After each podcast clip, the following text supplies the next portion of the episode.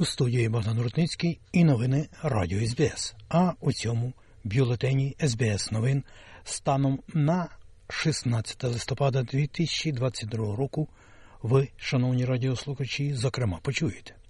Президент Сполучених Штатів Америки вказує, що вибух у Польщі досліджується.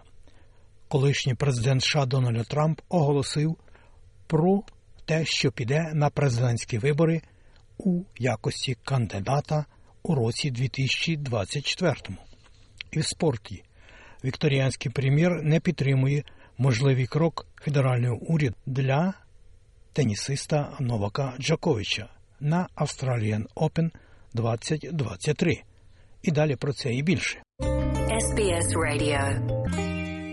Президент Сполучених Штатів Америки Джо Байден припускає, що початкова інформація показує, що вибух, в результаті якого загинуло двоє людей у Польщі, був викликаний ракетами російського виробництва. Але звідки ця ракета прилетіла, допоки невідомо. Сполучені Штати та їхні союзники з НАТО розслідують вибух, який попав у село Пшеводов на сході Польщі поблизу кордону України. За повідомленнями засобів масової інформації, вибух був викликаний російськими ракетами, які приземлилися приблизно в той же час, коли Україна зазнала близько 100 ракетних ударів від російських збройних сил. Пан Байден каже,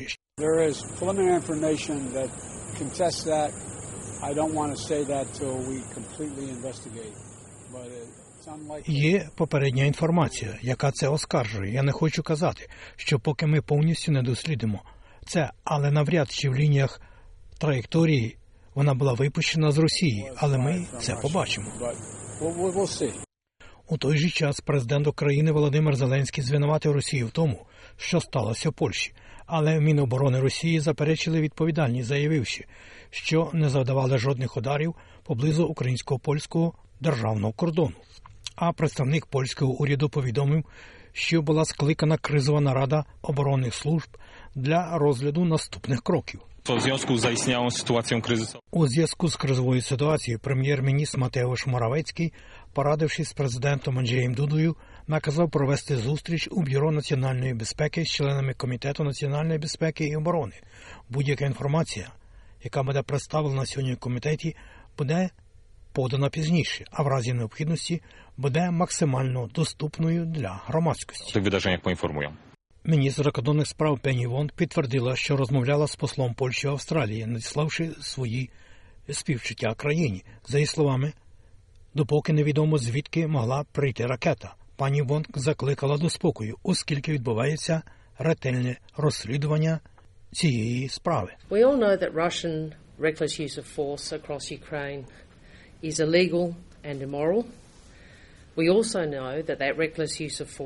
Ми всі знаємо, що безрозсудне застосування Росією сили по всій Україні є незаконним та аморальним. Ми також знаємо, що це безрозсудне застосування сили є небезпечним для цілого регіону. Ракетний удар по сільській території викликає глибоке занепокоєння. Це суворе нагадування про те, що будь-який конфлікт пов'язаний з великим ризиком прорахунку. Свою підтримку висловив і прем'єр-міністр Австралії Ентоні Албанізі. Пан Албанізі зустрінеться з президентом Європейської ради Шарлем Мішелем та президентом Європейської комісії Урсулою фон дер Ляєн у кулуарах зібрання країн Великої Двадцятки. Після місяців спекуляцій колишній президент США Дональд Трамп оголосив, що балотуватиметься на пост президента США у 2024 році. Пан Трамп зробив це оголошення перед прихильниками у своєму маєтку Мара-Лаго, Палм-Біч, штат Флорида, так само як необхідні документи були подані до виборчої комісії.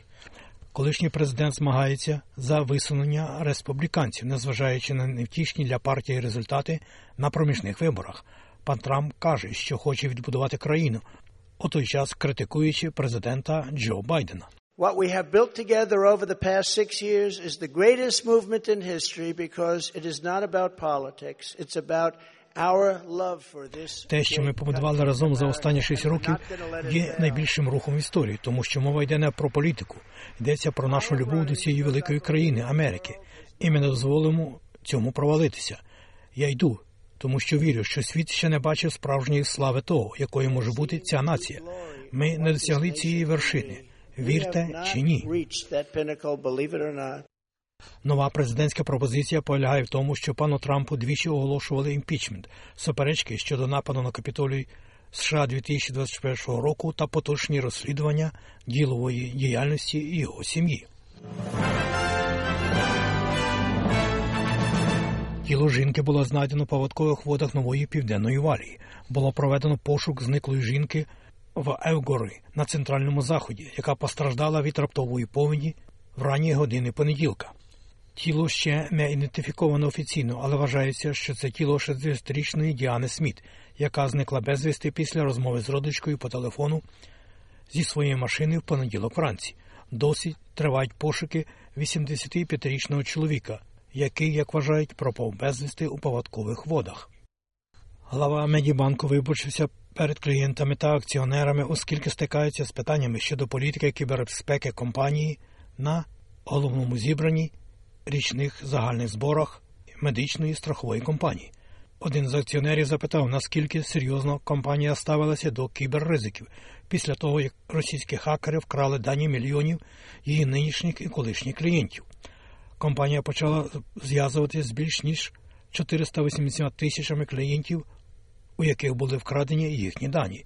Головуючи на зборах Майл Вілкінс назвав інцидент безпрецедентним, додавши, що зовнішня перевірка визначить, чи потрібна конкретна підзвітність. It's caused distress and concern for many of our customers, our people, and for you, our shareholders, many of whom, like me, I know are Це називається сум'яттям і турботою про багатьох наших клієнтів, наших людей і про вас, наших акціонерів, багато з яких, як і я, я знаю, також є нашими клієнтами. Я беззастережно прошу вибачення у кожної людини за значний вплив від цього злочину. Це ганебний вчинок злочинця, який прагне вимагати оплати на основі проблем конфіденційності наших клієнтів, і він повинен бути засуджений у найсуворіші терміни. condemned in також підтвердив, що витрати перевищать 25 мільйонів доларів, не включаючи юридичні та інші витрати, з якими, як очікується, зіткнеться страхова компанія Медібенк. Парламент нової південної валії прийняв знаковий законопроект, який робить примусовий контроль за кримінальними злочинцями. Це сталося після того, як у жовтні уряд знову вніс законопроект про заборону огідної поведінки як частини відповіді на парламентський запит 2021 року. Закон стосується інтимних партнерів, які повідомляють жертвам про їх автономію та незалежність. Він передбачатиме покарання до 7 років позбавлення волі. Австралійська проспілка послуг ASU закликає федеральний уряд надати широкомасштабним крадіжкам заробітної плати працівникам підтримку інвалідів на чільному місці в своєму незалежному огляді NDIS. Проспілка, тобто Юніон, основний представник працівників NDIS, стверджує, що постачальники вчиняють протиправні дії, включаючи недоплату працівникам. Представник юніонів Ангус Макфейрлен каже, що це змушує працівників покинути сектор. The disability sector at the moment is forecast to need 100,000 additional workers in the next year. Just За прогнозами, у секторі інвалідності на даний момент перебуватиме 100 тисяч додаткових працівників у наступному році лише для задоволення попиту.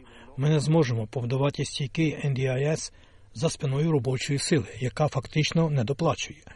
Ми не зможемо залучити і утримати людей, якщо працівників не будуть належним чином оцінювати і не будуть виплачені законодавчо їм мінімальні платні та збережені належні умови.